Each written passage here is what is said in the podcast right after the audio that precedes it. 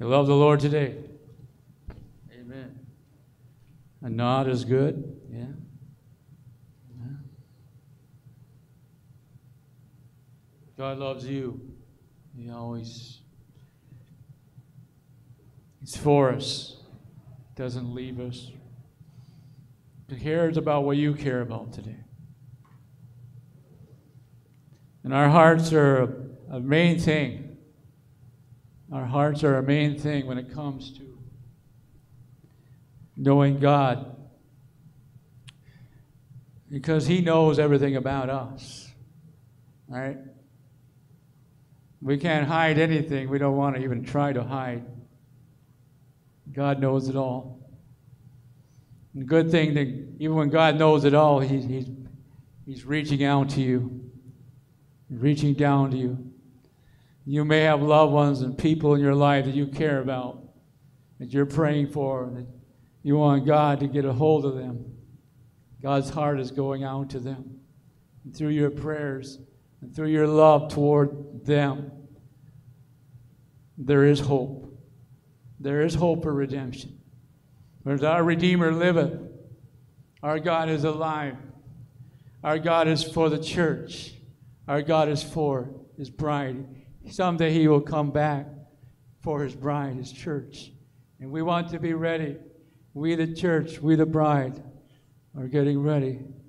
And I want to talk a little bit today about our hearts, our, our center of our, of our whole being. I believe that's center of our center of us, which is our heart. That's where God the Holy Spirit wants to dwell. He wants to be seated on the center of your heart. And when you keep Him on the center of your heart, things go better. Things are lighter. You have more assurance that things are going to work out, that things are going to come together as God sees fit and in God's timing. One of the Proverbs, chapter 4, is my text today. Maybe while you're finding that, I wanted to just prelude with uh, another verse from Jeremiah. I'll just read it 17 chapter 17 of Jeremiah, verses uh, 9 to 10. See, Jeremiah addresses the heart here, and he says, The heart is more deceitful than all else and is desperately sick. Who can understand it? I, the Lord, search the heart, I test the mind, even to give to each man according to his ways, according to the results of his deeds. And so, what Jeremiah is expressing is that we all have a problem. We've been born into this world with a sin problem, with a sin nature, and our heart is desperately sick. You see, we don't have to look very far to see what man is trying to do because uh, with a sick heart, with a sick nature, we make a mess out of things. We begin to be self centered. We begin to be self seeking. We begin to seek that which will gratify only the flesh. And the flesh is just a temporary thing. And what God is saying to us is that I want to come into your hearts and give you a new heart. I want to give you a new heart because then when you have a new heart, you will have a new focus and you will have a new understanding. You will gain wisdom. And wisdom, first of all, Proverbs says the beginning of wisdom is to fear God, right? You remember that? Beginning of of wisdom is to fear God. And one of the Old Testament persons, Solomon, if you remember, was put in a position where he became king following his father David. And Solomon, he started out pretty well. He really did. As long as he was following the Lord, he was doing okay. And God came to Solomon in a dream, and he asked God, Solomon, Solomon, what would you what would you request from me? And Solomon said that I might have wisdom. What a great, what a great answer. And God was, was, was so blessed by. He said, You know what? Because you haven't asked for riches or for things for your own self, I'm going to give you those, but I'm going to give you the wisdom that will exceed no other man from this point on. And so Solomon had wisdom beyond normal, beyond his own ability. And to prove it right off the bat, there were these two ladies. They both had babies. And one, the one lady baby died in the night because she laid on that baby. Remember that story? And they brought this baby. They were both, they were at, uh, in opposition. What had happened, as you understand this story, Solomon said, Bring me a sword, we'll cut the baby in two, we'll give a half to this lady and half the other baby. You know, of course, what he was doing. He found out who the true mother was. Because he said, No, give it to this.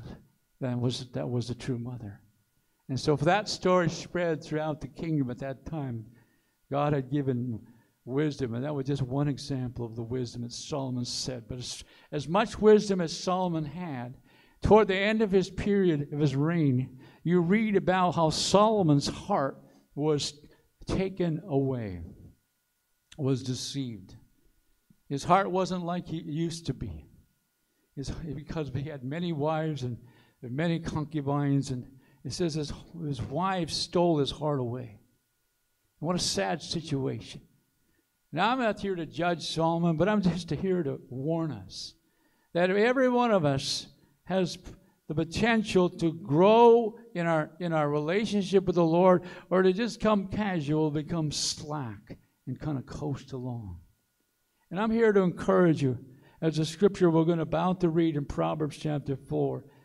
Is, it reads at verse 20 My son, give attention to my words, incline your ear to my sayings, do not let them depart from your sight. Keep them in the midst of your heart. Keep them in the midst of your heart. For they are life to those who find them and health to all their whole body. Isn't this interesting how that the Word of God brings healing to our bodies? By merely keeping the Word of God into our heart, taking the Word of God into our heart, actually has benefits. Not only spiritually, but physically. And then you read, you read on verse 23 Watch over your heart with all diligence, for from it flow the springs of life. So only you and I can watch over our heart. I can't watch over your heart. God knows your heart, but God gives you the free rein, a free will. He gives you the matter of choice. You are not programmed like a robot to go be a slave for Jesus. You are called into relationship with Him so that you walk in obedience with the Lord because there's a love connection with God. It only becomes mechanical when it becomes religion. And we have to be careful that I have to be careful that I do not allow my heart to become mechanical and go through the motions. I have to guard that often. And for you and I to watch over our hearts. So number one, how do we how do we guard our hearts from getting misled or misdirected or becoming callous or becoming sort of coasting along and not really pursuing the things of God like we ought to. What is it that will keep us? It will be that which we give, how much attention we give to the Word of God. Number one, the Word of God is a light unto our our, our path, a lamp unto our feet, a light unto our path. A word of God illumines. And I and look at it this way: you sometimes when you go to work and you're around the, the world, you're around, you're in the world, but you're not of the world, but you live. You you feel this uh, this this oppression. You feel this almost a, a, a, a, a cause of kind of a oppression and you feel i just need to go to god's word. I need to get something. I need to be let the filter let it just let the filter filter out the things that are on my heart. If you found that out? Then sometimes things begin to latch on to our heart begin to all of a sudden we find ourselves thinking about things that really don't, don't really build us up. They don't really do any good but only that which is the Word of God, that which will last forever and ever. I have often thought of Psalm 37 4. It's become a you know a real popular verse. I know in our Christian movement, you probably know it when I read it. Delight yourself in the Lord, and He will give you the desires of your heart. Oh, so then I can ask the Lord for anything. You know, I'd like to have a lot of money. I'd like to have a nice new truck. You know, the list could go on and on. You could have a Christmas list. Well, look at the verse closely. Delight yourself in the Lord. All of a sudden, this, this is what begins to happen. The things of the world become less important.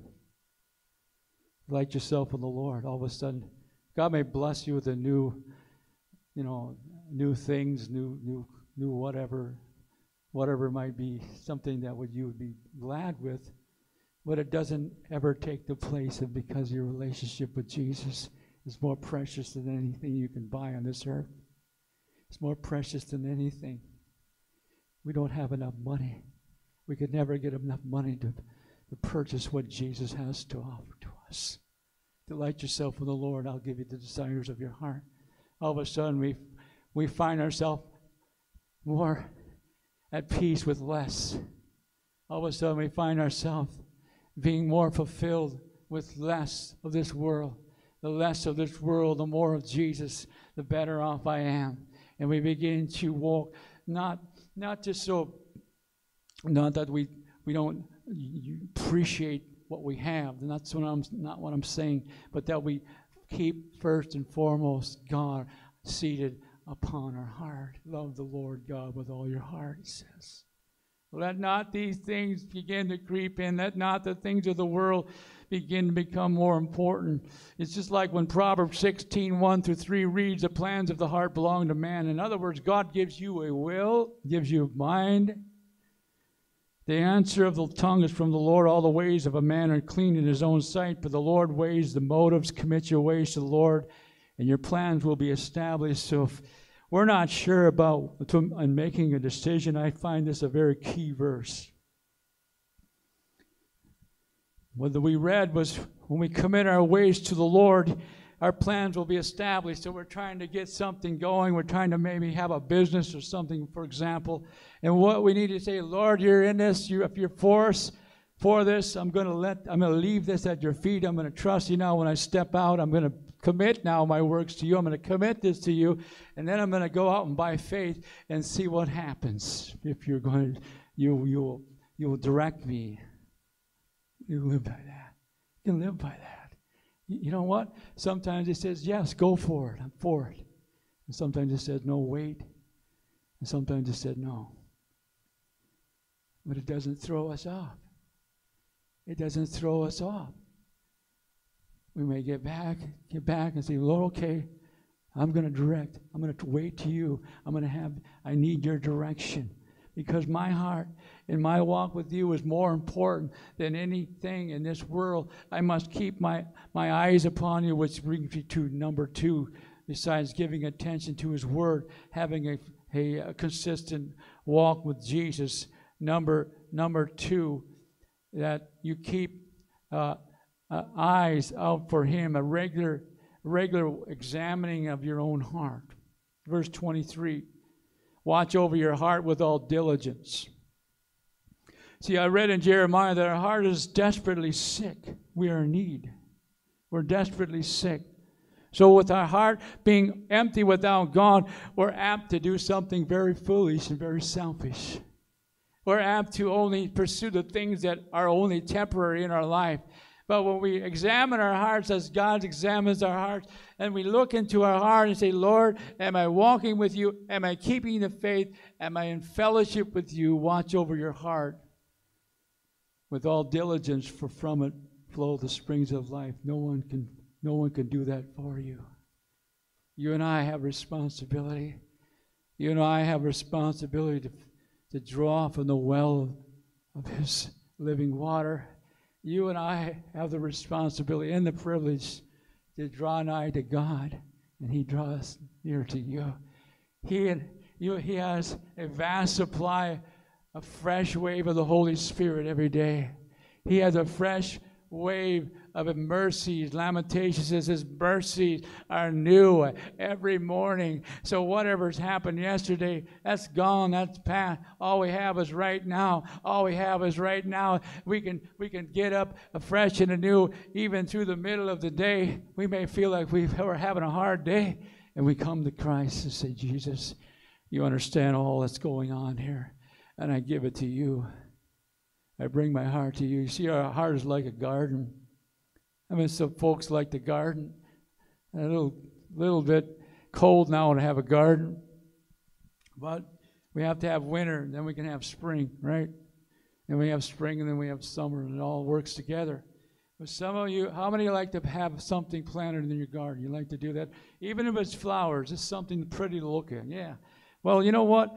Just, just a matter of time. It seems like because of the world that we're in, doesn't take long until some crabgrass or some weeds begin to break up to the soil, right? Why is that? Because Adam and Eve sinned, because there's a curse to the ground. And God never intended for us to live this way, but this is because of sin, where our heart is desperately sick. And so now, when our heart is like a garden, we need to pull some weeds. So, my heart, sometimes I have to be careful that I do not allow a root of bitterness a weed. Maybe it's like a dandelion. I hate those things. They come up, you know, and, and you see, throw out all the stuff on the grass and knock them down. But guess what? In a few few weeks, they start popping up again. What is it about them? It's just like our life. They're, it's just like we have to keep constantly guarding our heart that we do not go where we shouldn't go, or allow thorns, or allow the wrong roots to be, get a hold of us. And so I, I liken it to a garden and we need to keep the soil of our heart soft. And what happens if we harden our heart? We harden our heart, we can't receive truth, or we become unteachable. We become, we stop growing. We become hardened. Hosea warned in his day to sow with a view to righteousness. Hosea 10 12. Reap in accordance with kindness. Break up your fallow ground. For it is time to seek the Lord until he comes to rain righteousness on you. Isn't that a great verse that speaks to us that we sow with a view to righteousness? But in order for that seed to take plantation or take root, that soil needs to be conditioned that soil. And right now, we need to be praying for our, our country and our nation that the soil of the heart, the soul of our nation, the soil of, its, of the heart will be conditioned by the help of the Holy Spirit to receive truth. If we're ever going to have any kind of a, of a future here, but the Lord knows all about it. The Lord knows all about what's going on in our world.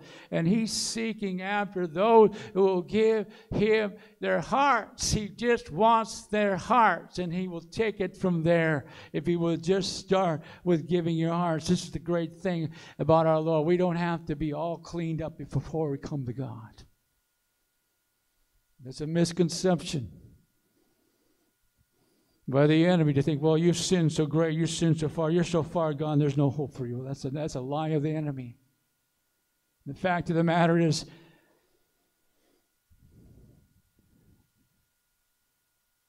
no matter how hard the heart is, only God can crack.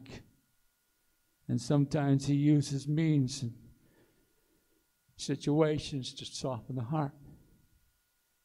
One of the greatest condition of the heart are at memorial services. If some of the greatest evangelistic opportunities are at memorial services. Because you have people that are thinking about what happens after death. They're already mourning their lost loved ones. And you have opportunity. And so, wherever you are at in life, wherever situation, wherever you're dealing with your your neighbors, your friends, your family. Don't be surprised that sometimes people are, are beginning to open up when they're break, they're broken, when they become they're broken inside and they become uh, receptive to the gospel of Jesus Christ. You see, God doesn't bail on us when things get going tough. God doesn't, well, turn his back upon us. But he goes out of his way He's often known as we know the Holy Spirit reaches out to those who are are on the down coast and he goes after that person. You see, I've heard testimony of people that even when they knew they were on the wrong track, they knew that somehow God was still intervening and sparing them from destroying themselves because God has a plan. Isn't it interesting how that when we give up, when we think it's no hope, and God comes through? So often, because God is, is not limited, God is able to save. But there's always this old will that stands in the way, oftentimes our will, that we need to be surrendered to God. Oh Lord, search my heart and know me. Test yourselves, 2 Corinthians 13 5 to see if you're in the faith. Examine yourselves. It's just sometimes way too easy to get in a in a in a and just sort of going through the motions. So I must seek and watch over my own heart. I must watch with diligence, for from it flows the springs of life. Your heart is where God wants to be seated. Your heart is that place where God wants to dwell the most. So, thirdly, keeping your eyes on Jesus will help us stay on the course. Keeping your eyes looking for Jesus, looking to Jesus in every situation. Therefore, since we have so great a cloud, Hebrews 12, 1 and 2, of witnesses surrounding us, let us lay aside every encumbrance. I thought about this verse lately, and I thought, you know what? If I start listing all the people that I know have gone before in the, to the Lord, that list is getting pretty long. that list is getting really, really exciting to know that there are people in heaven that, that have run the race, that, have, that are waiting for us. And this verse reminds us I don't, I don't know. We, there's no proof that they can see us down here. I kind of feeling they, they can't, but that doesn't mean that God cannot show them a glimpse. But wouldn't it be something if we had a glimpse of your loved ones saying, Yes, yes, keep it up, don't quit because this place it will it will be beyond your imagination. Heaven itself if you could just see now who people have become in the, in the realms of glory. Therefore since we have so great a cloud of witnesses that there are people that have been that have been sold out over the years and have lived the life and have entered into their to their glory. But right now we're on a race every one of us are running this life. And it's not who wins, it's not who comes in first. It's not about, you know, being fast. It's just staying with it, being steady, fixing your eyes on Jesus, the author and perfecter of faith. Why did Jesus come down to this earth? Why would God Almighty in heaven leave what he what he, what was glorious, what was splendor, why would he come down and humble himself and becoming a human? Why would he do this? Only because for God so loved the world. For God so loved people. For God sees your heart. For God sees and looks even today. His eyes move to and fro throughout the earth, seeking a heart in whom he can dwell. And when he sees a heart, for example, David was a man known as a man of God's after God's own heart. And when you see how David, King David, was a boy and how he ministered to the Lord, David was known for one who was a praising person. He was a worshiper. David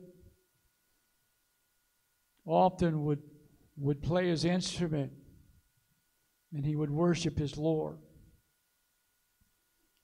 What we, we, we understand about David, if you read his story, it bothered David after he cut the clothes, part of the clothing of King Saul was out to destroy his life, and it bothered his conscience so much that he had to make it right.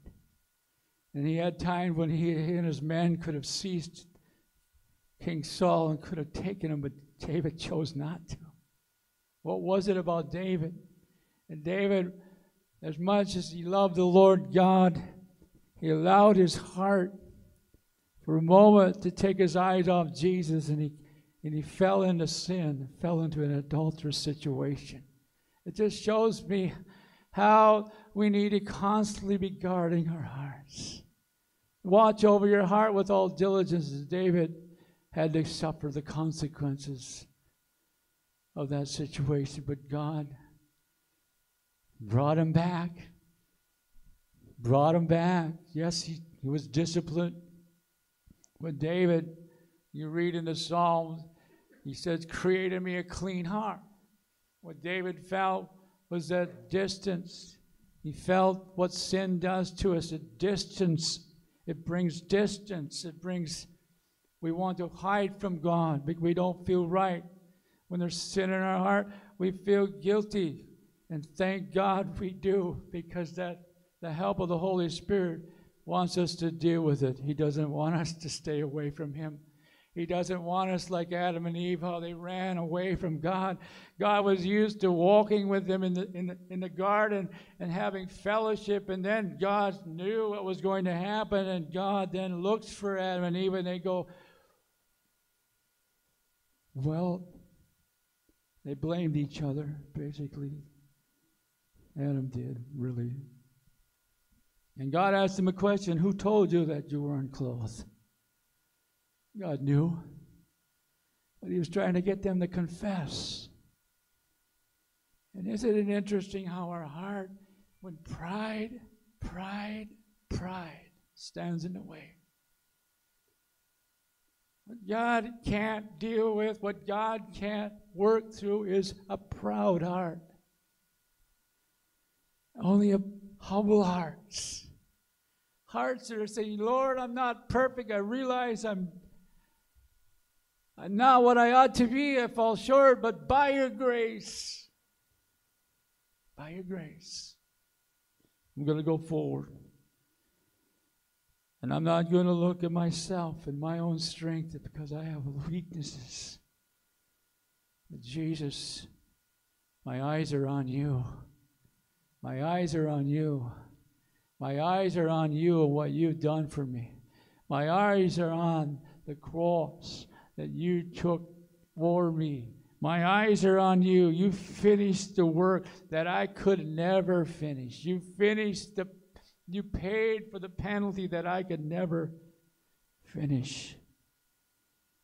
And remember this. It's not how you start, it's how you finish. Yesterday's gone. It's not how we start, it's how we finish. We finish this race by looking to Jesus, by surrendering to Him daily. We look to Him. We allow the Word of God to become our the screen, the screen our hearts, our minds, to begin to build faith within our hearts, and how uh, we understand that just about every leader, about just about every person that God chose to to move through and minister through, they, every one of them failed. That should give us hope right there. Every one of them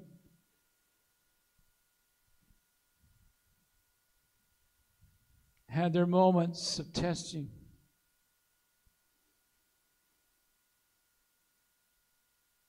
God is not looking for perfection, He's looking for hearts that will say, I come just as I am. And let me do the work in you now. Let me change your heart. Let me make you what I want you to be. That you are becoming God's man or woman. That you are becoming more and more like Him. That what God sees is the heart of, of the Savior. That God would see the heart of Jesus in you and I. Because indeed, He dwells within us. And isn't it interesting how He instructed the disciples when the disciples said, Jesus, we want us to chase these children off? What did He do? He said, Let the little children come to me. And He gave illustration.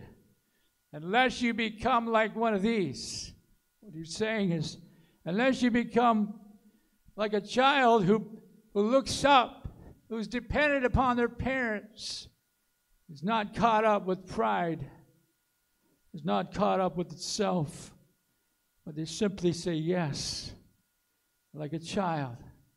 You'll never get into the kingdom.